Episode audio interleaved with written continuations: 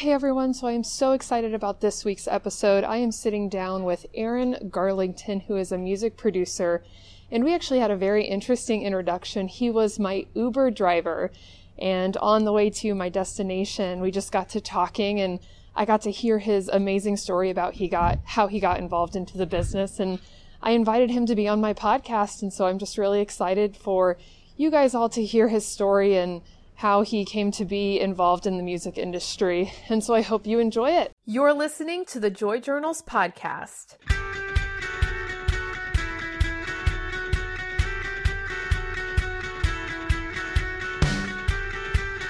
Welcome, Joy Warriors. Rachel Gombash here, creator of the Joy Journals and founder of the I Choose Joy movement, a social movement dedicated to showing society through education and action that the joy we seek in our daily lives is instilled in our principles, values, and identity, not in our circumstances. In this podcast, we will be highlighting individuals who make the conscious choice to exude joy in their daily lives. Without further ado, let's introduce this week's guest.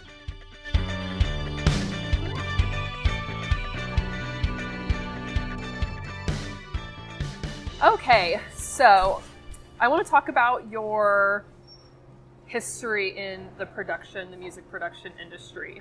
Okay. And specifically, I want to talk about how you got involved Okay. with that. Just because I think when we think of music industry, we automatically think of the artists involved Mhm. and the Yeah. people you actually Yeah. hear the music from. You don't necessarily think about the creators behind Mhm. it. Yeah. Um, so I want to. I really want to know how you got involved in production and what led you to that path. Okay. Um, well, my childhood was uh, a very interesting one when it comes to like uh, what I wanted to do. I was a very ambitious kid. Um, music was not at all my first passion, and I found out that was kind of late. Um, when I was a kid, I wanted to be uh, a video game designer, and so Really? yeah, completely different than what I'm doing now. totally different. completely different and i went so i dived i like dove so heavily into that um, when i went to high school i literally took every computer course that i could in the two years that i was at in my hometown they had like i think eight or nine courses and i took all of them because i was like really wanting to do this but um, musically i got started like i started writing lyrics when i was a kid and um, i listened to only like hip hop and pop everything that was on the radio and as I like wrote poetry and wrote lyrics, I just started to find that what I was doing didn't match what I was hearing. Like I was writing kind of like deep stuff and like things that didn't really talk about, you know, what's typically on the radio like sex and drugs and, you know, just kind of partying type thing, especially Yeah. that mid 2000s time was a really huge party music kind of thing. Um, and so one day my friend uh, he gave me his mp3 player and that, that tells you a little bit about my age mp3 player Hey, I I can relate. I remember my little MP3 player.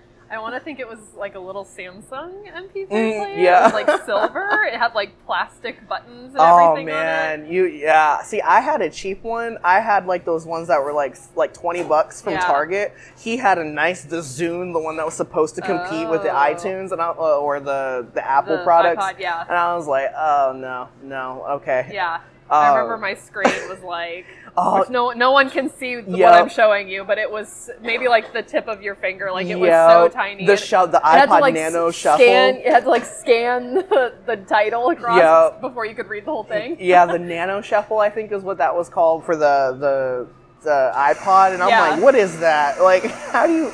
Okay. Yeah. um, but he gave me his MP3 player while because I needed some music because I forgot mine, and he just just kind of he gave me a little bit of a warning. He was just like, hey, there's some different stuff on there. And I was like, "What do you mean different?" And I'm like, "He's like, well, there's some rock, there's some metal, there's some hip hop, there's some pop on there." And I'm like, "I'm like, everything under okay, the sun. yeah." He's like, "There's just random stuff on there," and I'm like, "Okay, that's cool." Yeah. And I'm like, "That's fine." And so I just kind of put it on shuffle, and I'll always remember that the first song that I ever heard was a song called "Diary of Jane" by Breaking Benjamin, which is like I think one of the best-selling singles of rock, um, modern rock to date, actually. Um, and I was just like, "What is this?" Yeah. I'm like, "I really like this. Why is this so?" I'm like, "This is so much energy," and I replayed it over and over again, and I let it shuffle and through like all of his music, and it like came across so many rock songs, and I just like I got like swallowed. Like it just kind Yeah. of like I I found something that it sounded more about what I was trying to write about. Yeah. Because contrary to popular belief, most people are like, "Oh my god, it's satanic or devil is." Most people don't think that now, Right. but they're just kind of like they're like, "Oh, I don't get this," and it's Mm-hmm. it, but it's most of it is pretty deep. Like to be honest, most of it's about like heartbreak and bad pasts and Yeah. things of that nature. And so that was like, I really liked that. And so I, I really started to delve into it. And eventually, I think two years after that, I picked up guitar for the first time Wow. against my mom's wishes. Why? She really did not want me to have a guitar because I was not an acoustic person. I'm still not an acoustic person. I just, I just didn't feel it. I do acoustic for like production point, but not for like my own personal music. I just never do. Um, and so she was just like, "Oh, it's gonna be loud and the distortion." And she liked rock, but she didn't want it in her house. Yeah. Um, and so, but uh, one of the one of my family friends actually bought it for me, and she they cleared it with her, and she was not the happiest, but she thought I was just they cleared it with her. they Like- cleared it with her. It was like, a sample. It was okay. It was okay. Like we cleared it with your mom. It's fine. yeah, and it, it, it was funny because like I was part of the Big Brothers Big Sisters program when I was growing up, and that was who bought it was my big brother. Yeah. And he asked me at that point in time because I was just getting into gaming and like really into gaming, and he asked me if I wanted an Xbox or a guitar, and I flat out like not even halting just said guitar, and he was Yeah. like, "That is not the answer I was expecting." Yeah. At all, because he knew I was in school, like trying to get a video, like video game design and stuff, and he's yeah. like, "I'm not. I was not expecting that." I'm like, "Does that mean? A, is that a no?" you gave me an option, but really you only were yeah. give me one thing. yeah, and then uh, grateful enough, he bought me the guitar, and then he actually bought me the Xbox like a month later. Wow. Yeah, he got a bonus from his job, and he was just like, "Yeah, I have an Xbox for you." I was like, "What?" Big Brothers Big Sisters is a great program. it really is, and I, I was very grateful to be in that as like an only child. That was a that was a big deal. Um, but once I picked up guitar, everything changed, but not not outwardly so. Like I still continued with guitar, like with uh, game design, and was just trying to get better at that. But I was playing guitar so often. Like I got home Mm-hmm. and I'd spend four hours on guitar. Like I wouldn't even touch my homework. I wouldn't watch TV or even touch the Xbox after he gave it to me. I would play for four hours because my mom was out of the house. Yeah. So I spent every minute that she wasn't home trying to Yeah. practice and learning songs. And eventually I went through high school. I had moved here halfway through high school and just tried to do bands here and there just to kind of have fun. And when I graduated, that was where I really got into production because I graduated and went to school for photography for a semester and woke up one day and was like, I don't want to do that. Yeah. I'm like, what do I want to do? And all I wanted to do was just play guitar. Yeah. That's all I wanted I'm curious because you said um, not you were passionate about guitar or music, but not outwardly so. Do you Mhm. think that you know when I hear that, I kind of interpret it as it's something you're passionate about, but you almost feel like you can't be passionate about it. Is Uh, that is that correct? Like almost, I'm trying to find the right words. Um, you almost feel like you won't. It's something that won't be accepted if it's a path you choose to pursue. Because Yeah. it's kind of, it's kind of a path less traveled by. Yes, if you think very, about it. very. Um, whereas video gaming, that's a lot of. I would think Mhm. that that's a lot of coding and um, technical. Yeah. There's probably a lot of really Mhm. good paying jobs for that. Very. Um, and so that's it's a different path than than Mhm. music. And so I'm wondering if that pushback is that something you think you could really feel that. Yeah. Um, when so when I got into music, if initially it wasn't even something that like I was even thinking about doing it as a super serious thing. I just really liked guitar, and Yeah. I'd always been a writer of sorts. Like I used to try and write novels when I was a kid.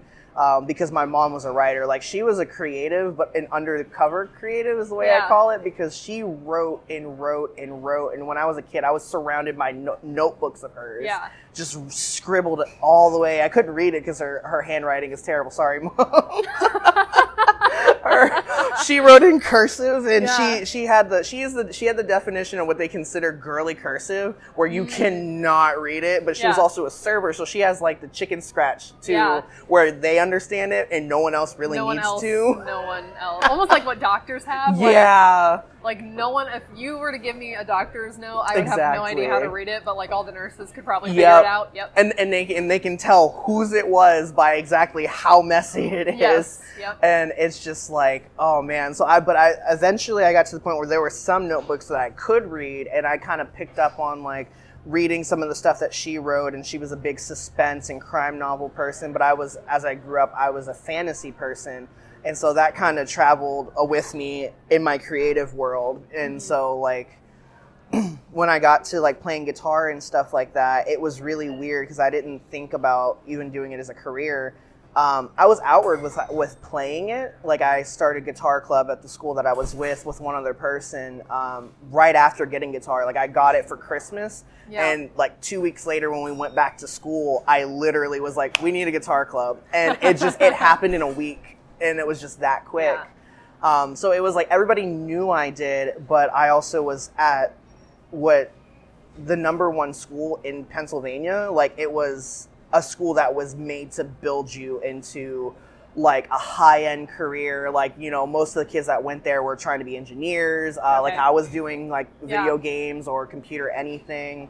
Um, you had drama and sports, so you had like all of the people trying to go for those, Those high end, yeah, yeah. doctors and uh, and you know there cre- there was a bunch of creatives there, but that wasn't their focus either Okay. and still and still to this day most of the people i know that's not what they do like they're they're still so creative but they Yeah. went in such a non-creative direction Almost like it. The creative aspect is a. It's a side hobby. It's a yeah side yeah yeah. and so that's kind of how it was for me it was just like i really liked playing and i really liked doing bands and things like that um, but there was definitely pushback uh, when i came here uh, my mom is a very very very smart person and she's uh, she was definitely against the grain uh, Mhm. at first with what i was like trying to do because when i came here i was still trying to figure out because i figured out that i wasn't going to do game design Yeah.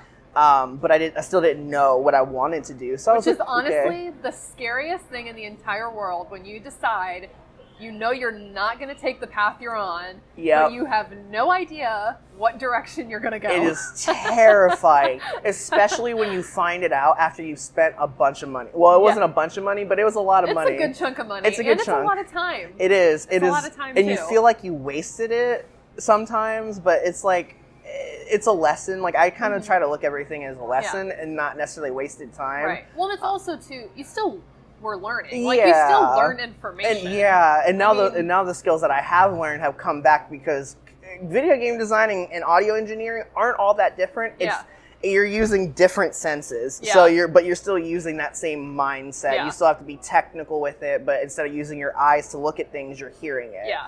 Um, and so that was where it was like where it wasn't so outward was that I didn't know what I wanted to do, and my mom was just like, "All right, just like you know, get into the college thing." You know that you know how every, every parent is really kind of pushing that, um, and it was really weird because like right when I was graduating was right at the cusp of where everything was changing so vastly in every industry where like college isn't even necessary now like most Yeah. and, and a lot of parents are feeling that way too like where they're just telling their kid like do a trade school Right. or you know doing something like that because Well, and I think that's actually a statistic too. Is um, a lot of skilled, uh, skill set jobs, uh, Mhm. like um, welding, those Yep. technician technician type jobs.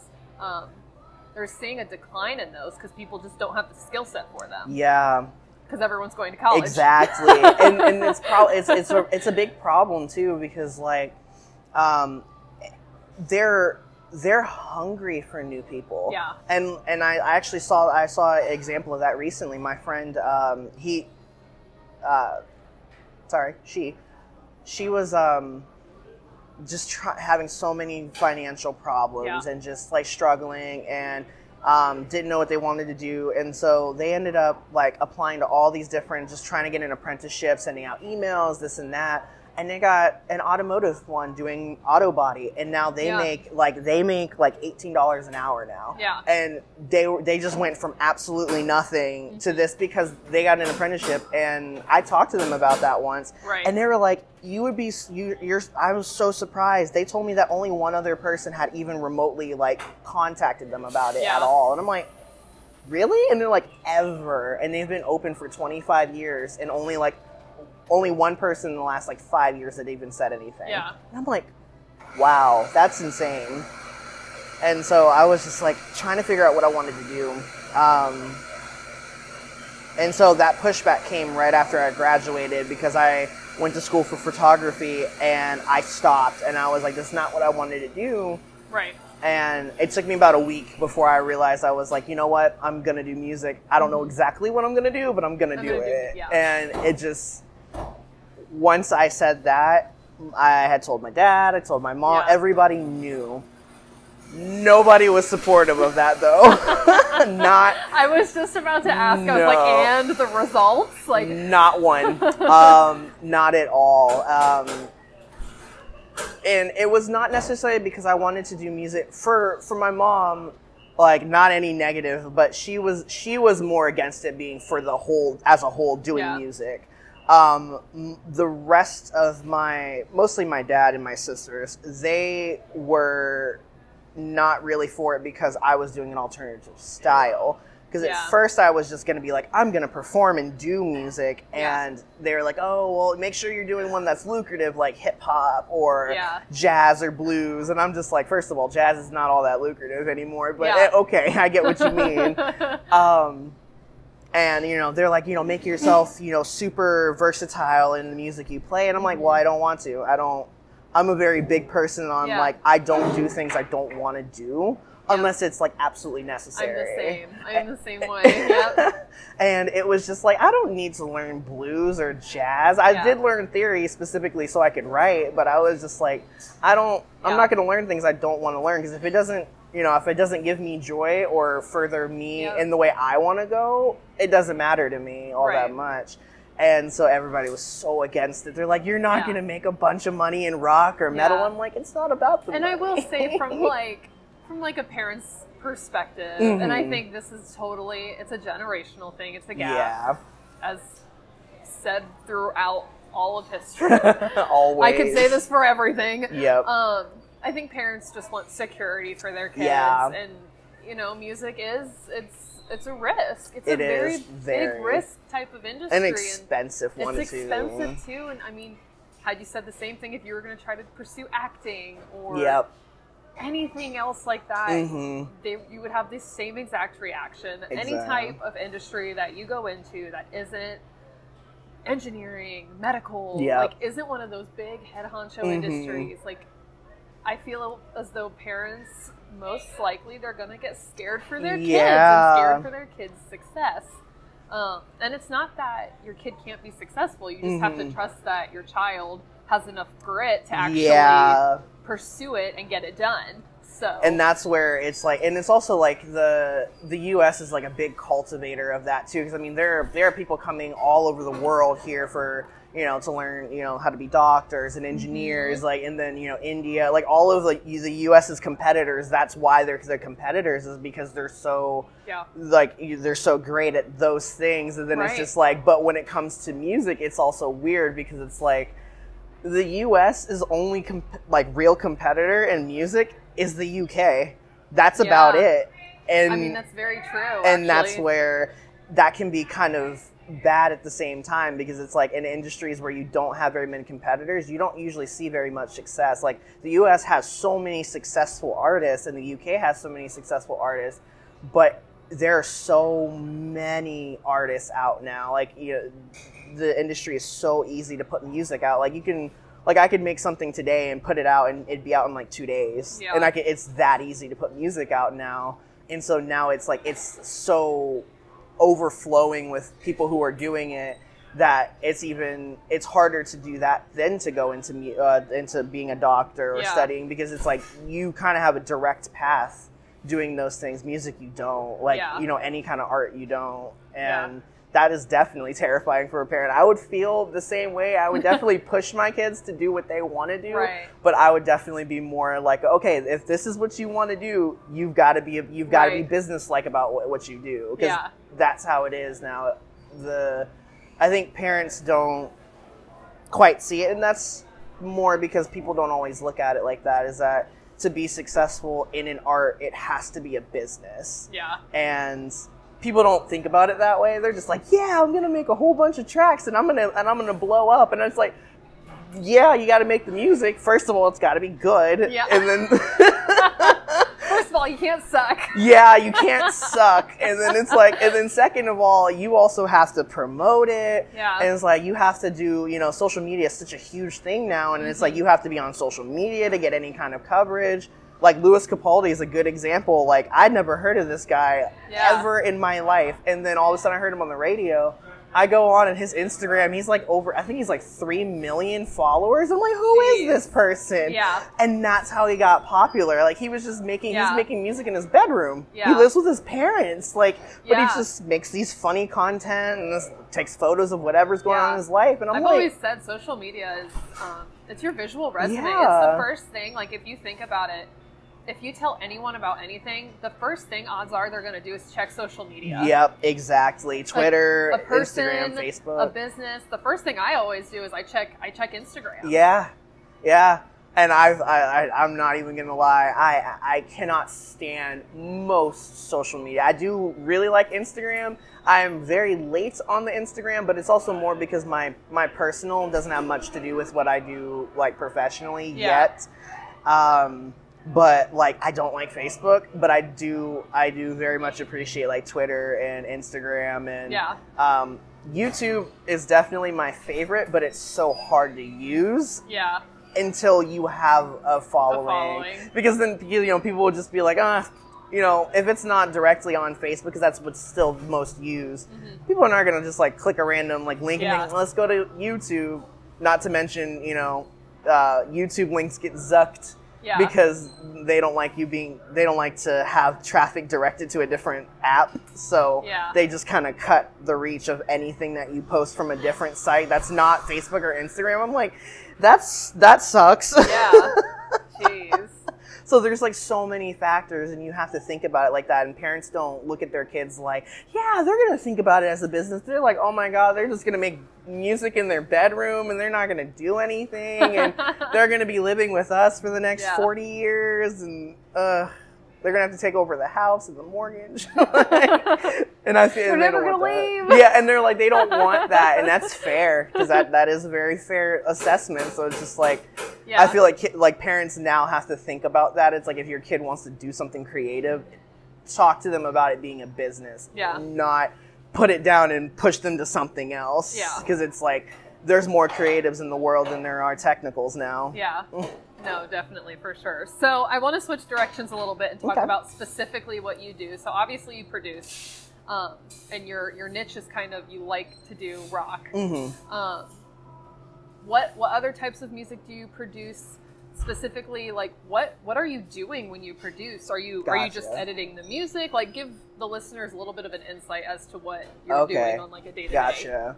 Well, uh, what I do depends on the genre. So most of what I do is uh, rock and metal. So a lot of times I'm not really a writer on those types of mu- on that type of music. Um, but what I'll do is I'll record uh, the guitars and I'll record like all of the elements and then I'll mix and sometimes I'll master, sometimes I won't. Um, and so my job on those things is typically to kind of help shape uh, what the song is supposed to be. Because usually they'll have like a demo that they either recorded themselves or they just wrote in their garage or Yeah. something as a band. And then they'll come in and be like, we have this music, we need it to sound good. And I'm like, all right. And so I end up becoming pretty much whatever they need me to do. If the song is really well arranged. Yeah. If it sounds good on its own, my job is just to capture the best performance I possibly can from it. And that's just, you know, tracking multiple layers, getting the vocals as like as good sounding as they can be, uh, making sure that I can professionally tell each member like that's actually being a part of the recording process, whether they suck or not. Uh, not how- how's that? professionally telling them that. It's So what what's like a good professional like you suck? uh, it really depends. I think the most recent project that I had that I worked on, it was uh, another band, and they their bassist wasn't the best player, and I didn't tell the bassist directly. And uh, if if you guys end up listening, uh, if any of you guys end up listening, they will not know who it is because I worked with a couple recently. Yeah. so, uh, but what ended up happening is they did not play bass up to a recording standard at all. Like I, I'm pretty sure they weren't really. I think they were new to the instrument, so they were just kind of learning, and I that wasn't really apparent up until they recorded.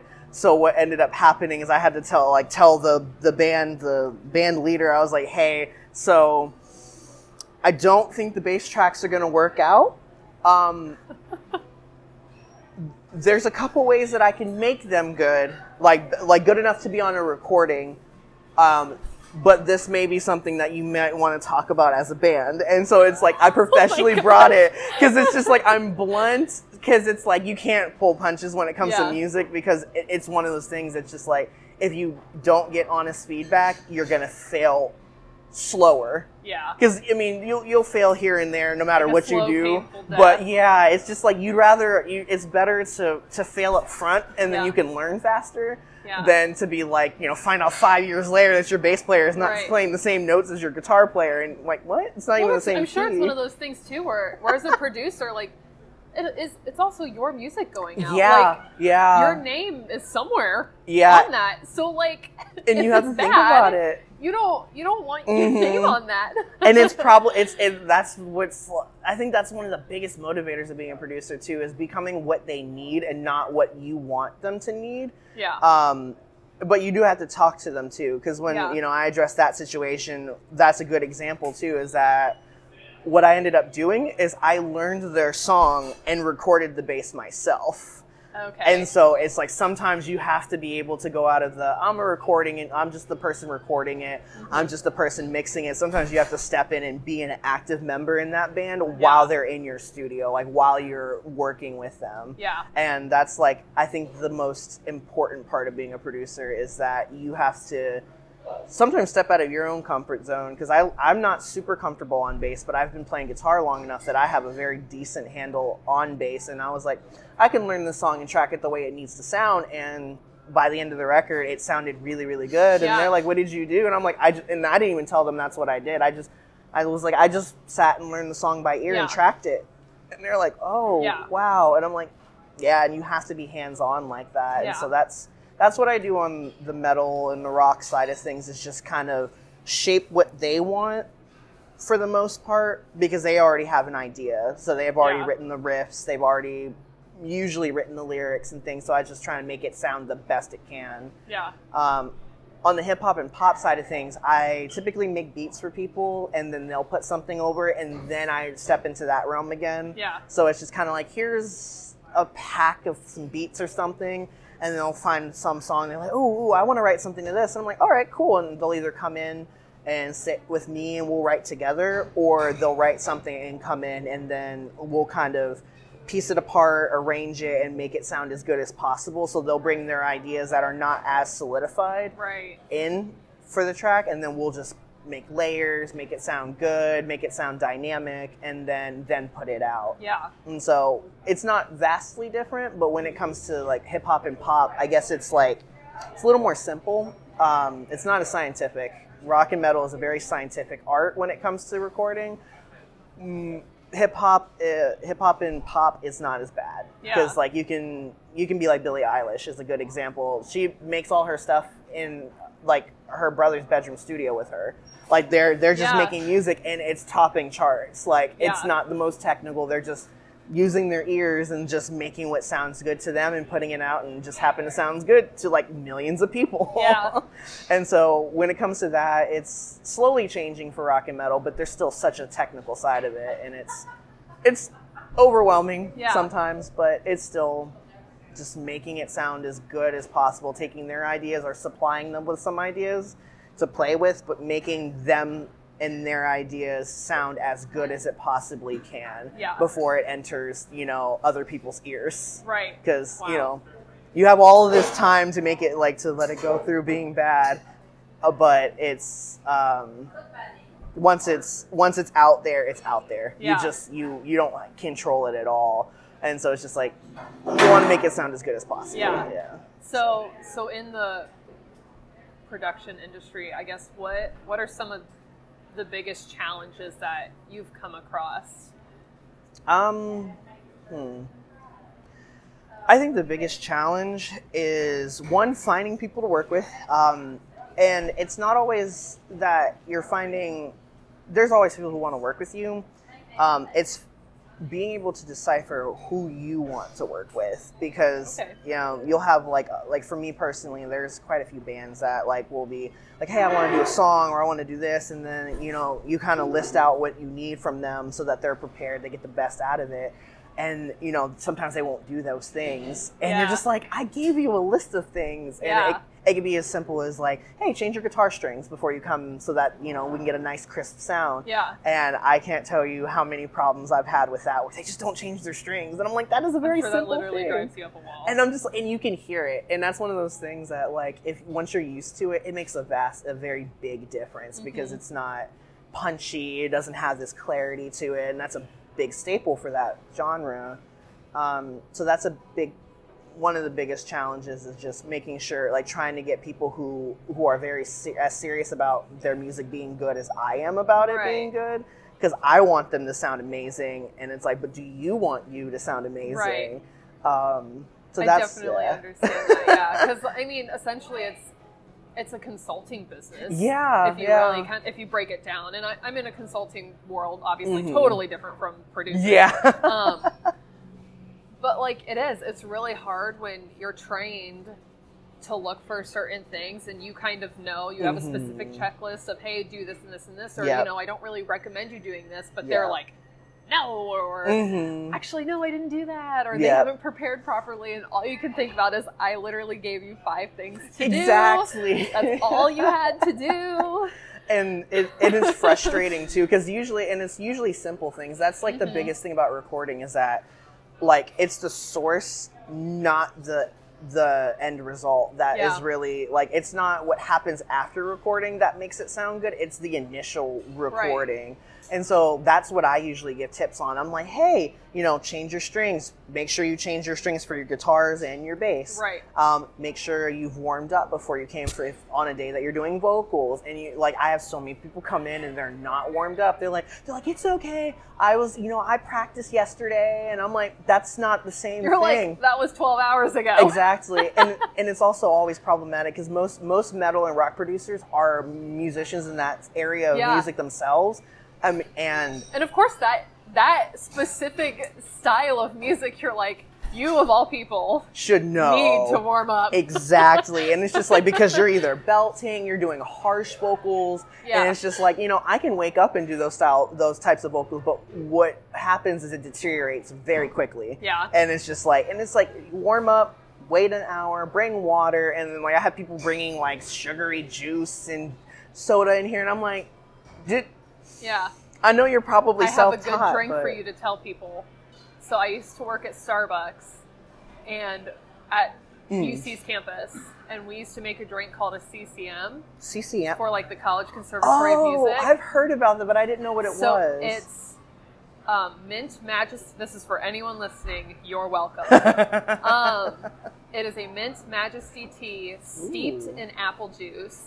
And the singers used to do it like before a performance. It's also the best drink if Oh. you're sick. yeah. Like the mint is cooling to your throat, but the apple juice is Mhm. like almost like a um like a coat, like a throat coat. Yeah. Oh my gosh, it is literally I've- the best drink. So you should recommend. I'm gonna to definitely. people. I'm gonna. I'm gonna try that myself too because Yeah. I'm, I'm gonna be here. I'm gonna be tracking myself here soon, so I'll probably need that. Yeah. I have like three boxes of throat coat like tea Yes. at my house. Yes, it's Like, a great drink. like I literally have it. that for the reason for people like they'll be like, oh, I haven't warmed up, or they'll have like their water, or, their, or they'll have like their sugary drinks. I'm just like, You roll your eye. You roll your eyes, and you're just like over there. yeah, yeah. I'm, I'm just like, I'm like, I have a Keurig. Put the tea bag in the Keurig. Make a cup.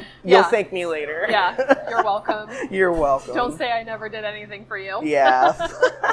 but I think that's definitely the biggest challenge. The the only other challenge that I come across is really just like people understanding like that it's not easy because everybody Yeah. thinks, "Oh man, anybody can record." Um, especially um, especially in the black community, to be honest. Um, I get a lot of pushback on that thing Yeah. on that specifically is that they're like, oh, anybody can learn to do this, and it's just like, no, you can't. And I've had a lot of people I know that like they record themselves and they'll do this and they'll put songs out, especially on SoundCloud. Yeah. And they're like, why am I not blowing up? And I'm just like, because you're you're starting to become more of a jack of all trades instead of sitting and really learning and honing on one or the other. Yeah. If you want to be an artist, you've got to focus on that for a little while, and then the other stuff can come later. If you want to be a producer, you've got to focus on that. Then your artistry can come later. Right. And for me, it was the first. It was the artist first, and then production. And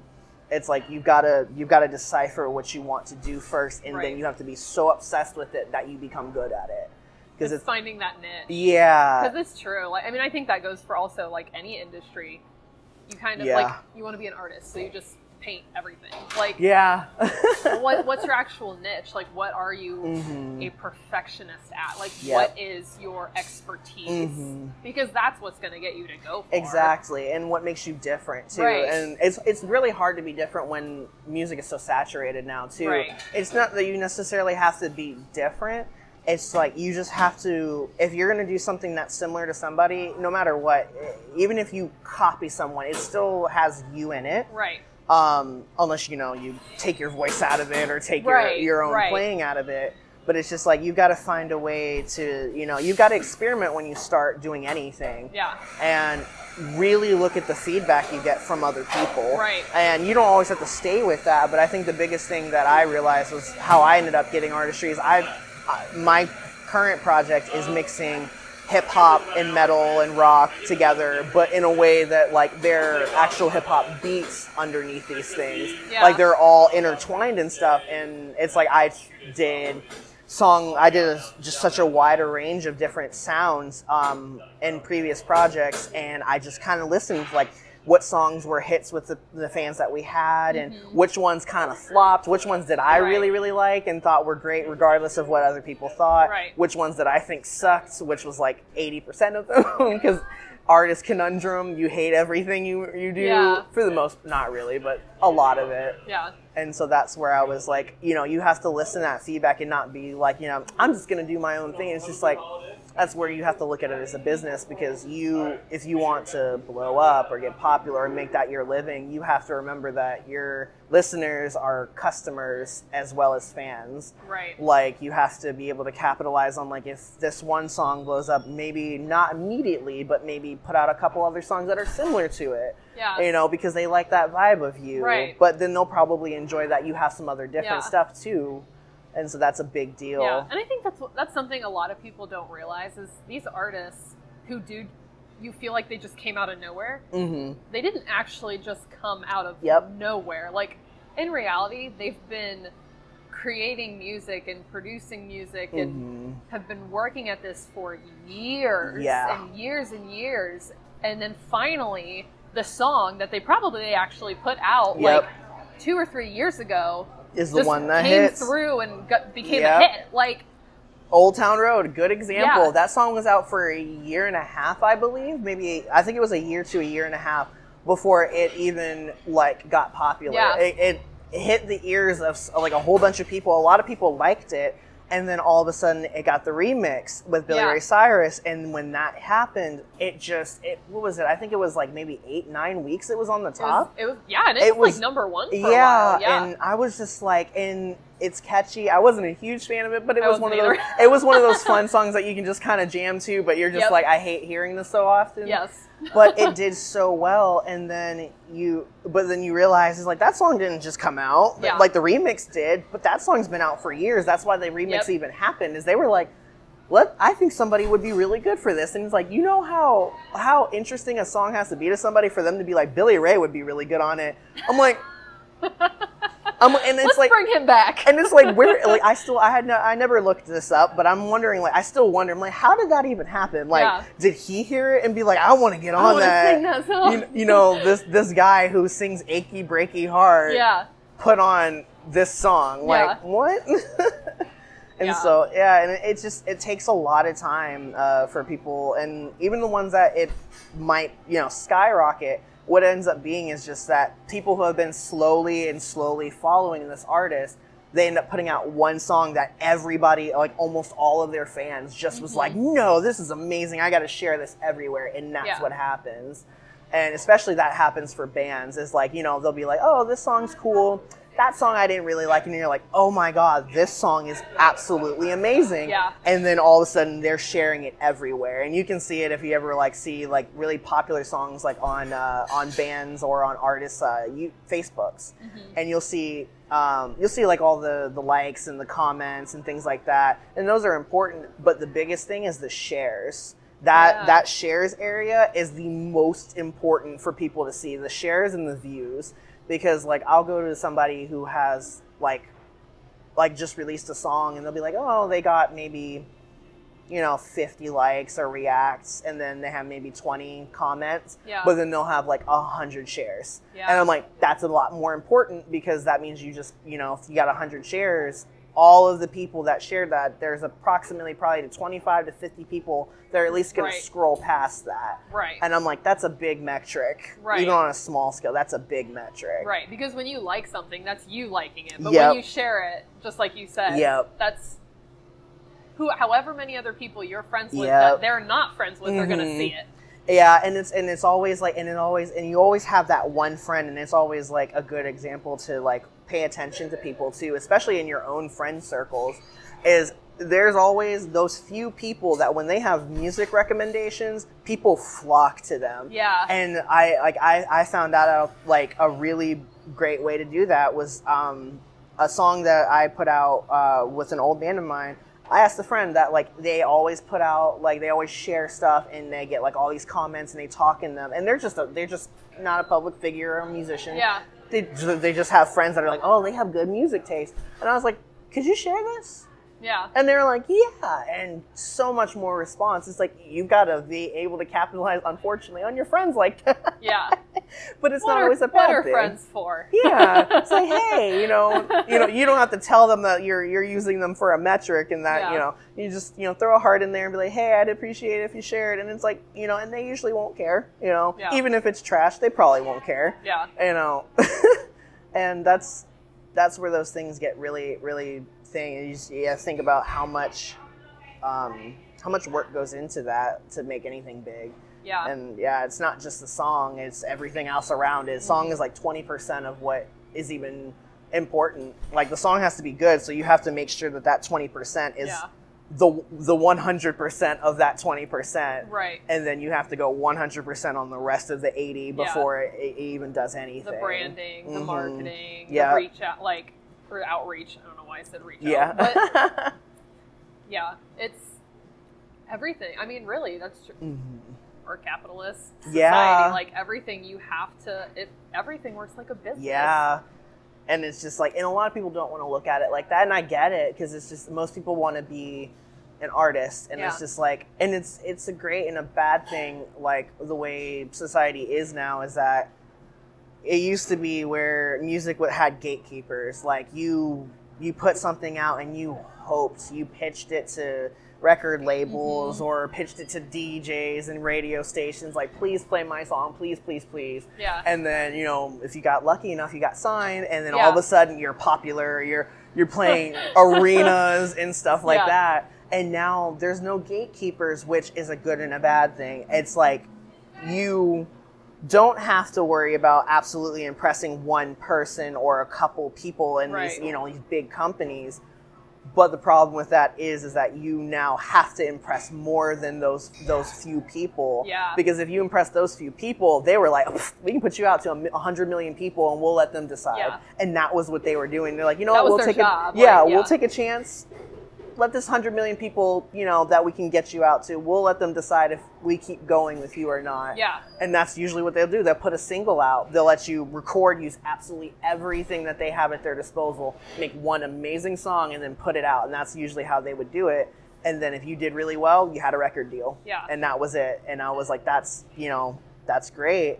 But now it's like you can put out music so easy. So it's just like you you're not you're not sitting there worrying about having to impress all the like these few little people here and there but now you are the business you have to do your promotion you have to do all the marketing and the pictures and all of that and you have to spend a lot more of your own pocket money to get anywhere and that's Yeah. scary that's terrifying because you're Yeah. like i'm gonna put a thousand dollars into one song and is it even gonna make me back 20 bucks Yeah. Like, uh, and yeah, and it's it's like the best the best uh, thing I ever heard was uh, musician or especially for when it comes to rock is like you know musicians will put a thou- like t- um, sometimes like five thousand dollars worth of gear into like a five hundred dollar car to make fifty dollars. Yeah. and I'm like that's. That's very true. Yeah. And it's like that. It's it's always been kind of like that, but it's so much more like that now in Yeah. every industry. And it's just like Yeah. if you don't look at it like a business, you're going to be just some person that just puts out music and that their friends are like, yeah, they put out some decent tracks. Or why Your haven't five you grown friends up? will really enjoy it. yeah, yeah, yeah. Those five people that are constantly liking your memes are probably the people that are constantly liking your, music, too. They're like, yeah, Well- this is fire. Why Yeah. isn't this blown up? I mean- probably because I haven't put a dollar into marketing. yeah. Well, so hopefully those five people really, really enjoy it. Yeah, just, like thanks all of you guys for coming out to my concert, all five of you. All five of you. I hope this garage isn't too cold. yeah. Um, so real quick, I want to know who some of your favorite artists have been, who you've had the opportunity to work with. Because Uh, I'm sure you've had quite a few. Yeah. Um, but just to give our listeners, you know, you can publicize a little bit some of these artists you've Mhm. worked with. um, so a couple I can't say unfortunately. Um, oh, that's okay. But I think one of my favorites was um, on the production side. I've worked with mostly hip hop, um, but I think my favorite that I've worked with was um, one my project because that's one that's just kind of given. Um, but it was a band called Forlorn. They were they have a really good uh, a really good sound. And they were kind of newer to um, a Mhm. lot of it, and they but they really had a, a, a good energy about them. Yeah. And I was just like, and they put out you know a, a good product, and I was like, I was really happy with it. You know, everything can still be tweaked a little, but it's when you're working with newer bands, it's it's always gonna be rough when Yeah. you first release some stuff. Um, It must be really cool though, because you're kind of part of that shaping them. yeah, and like I it's not someone that they're already established, so they come in marching in and they're like, no, it needs to sound this, this, and this. Mhm. Like you're part of shaping who they're going to become. Exactly, and I really like that, and I also really like I, most of most of the people I worked with. It hasn't been directly me, like full on one on one. It's been me in sessions and helping Yeah. with stuff, and I think um, I think one of the my favorite things so far, like working with, is uh, I've worked with a couple part pe- pop artists, and they've just been like. Uh, not full on released yet, but I've been like in so- sessions with them, like Yeah. with the songwriting and kind of helping with the layers. Um, because I'm funny enough, I'm a minimalist kind of recording person. Like Yeah. I like there to be layers, but I don't like there to be a ridiculous amount. Yeah. Um, so I usually end up being um, the person that will take like that'll sit with someone else's session, and like I'll sit there while they're creating something, and I'm like, that is too many layers. Take those out. you're like too much. Scale it back. right or i'm just like oh that note was a little flat or Yeah. like you know fix that like you know trying Yeah. to get them you know really really pushing into things and i that's my favorite part of it is just like you know boosting their confidence like Yeah. that part was great give that part give this Yeah. part that's not as great that same energy Yeah. and we'll have a great record and Yeah. then, you know that makes it really cool um, i think so far though that band was one of my favorite and um, actually funny enough she's actually over there Oh. um, but my my friend Corey uh, is one of the people that I usually do like vocal sessions with, and I have in the past, and uh, she was really really fun to do those Yeah. with because great voice. Um, sometimes we'd work with a producer, like she had a producer that would have so many layers, and I was always the person that was just kind of like, just like, all right, take that out of there, Yeah. maybe cut that out, and so it was just kind of like making Yeah. the placement and arranging, and that's been my favorite Yeah. thing so far. So those two have been my favorite.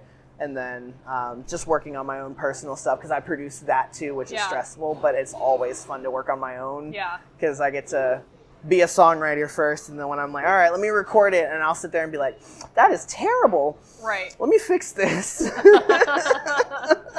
Like like you can be harsh on yourself. Yeah, okay. yeah. I, I get to be like I can be uh, subjective and objective at the same time, Yeah. and it's it's kind of fun and taxing. Yeah, no, I, yeah. I totally understand that. well, to wrap this up, I've got a few just kind of fun questions Okay. that I've been asking in all the previous podcasts. They're very laid back. Okay. So, um, what is your favorite pump up song? Pump up song. Yeah, like, what gets you Uh, going? Okay. Um.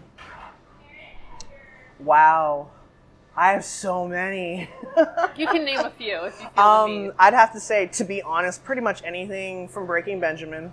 To be honest, um, a band called Wage War, uh, join anything Joyner Lucas. I think the most the most pump up song that I've been uh, really bumping from him is uh, one of his songs, uh, ISIS. Which is really yeah, it is. It's a really good song. It's a very good song. It has it almost has nothing to do with actually ISIS. Yeah, but I was about to say, really? yeah, but it's it's Joyner Lucas and um, oh, I'm so I just blanked all on his name. I'm so upset.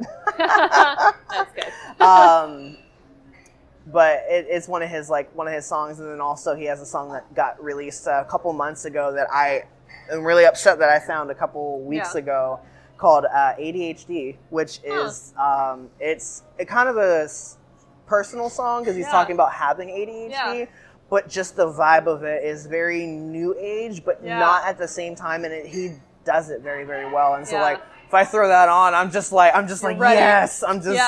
I'm, I'm Milly rocking on every block, just every just down the street. I'm just like, yep, this is my this is my thing. That's so awesome. So um, Okay, so what is either one crazy thing you used to do as a child or one of your favorite childhood memories? oh man, I did a lot of crazy little fun things. Ah, your favorite childhood memory? Um, hmm, one of my child my favorite childhood memories is going to Disney World with my mom. Like that was I've actually never been to No? Disney World. Oh my God, My Disney best World is friend great. literally probably is just crying over this because she's a Disney fanatic. And Really? She's always like, "We're gonna go, we're gonna go." So I'm like, "I've never been."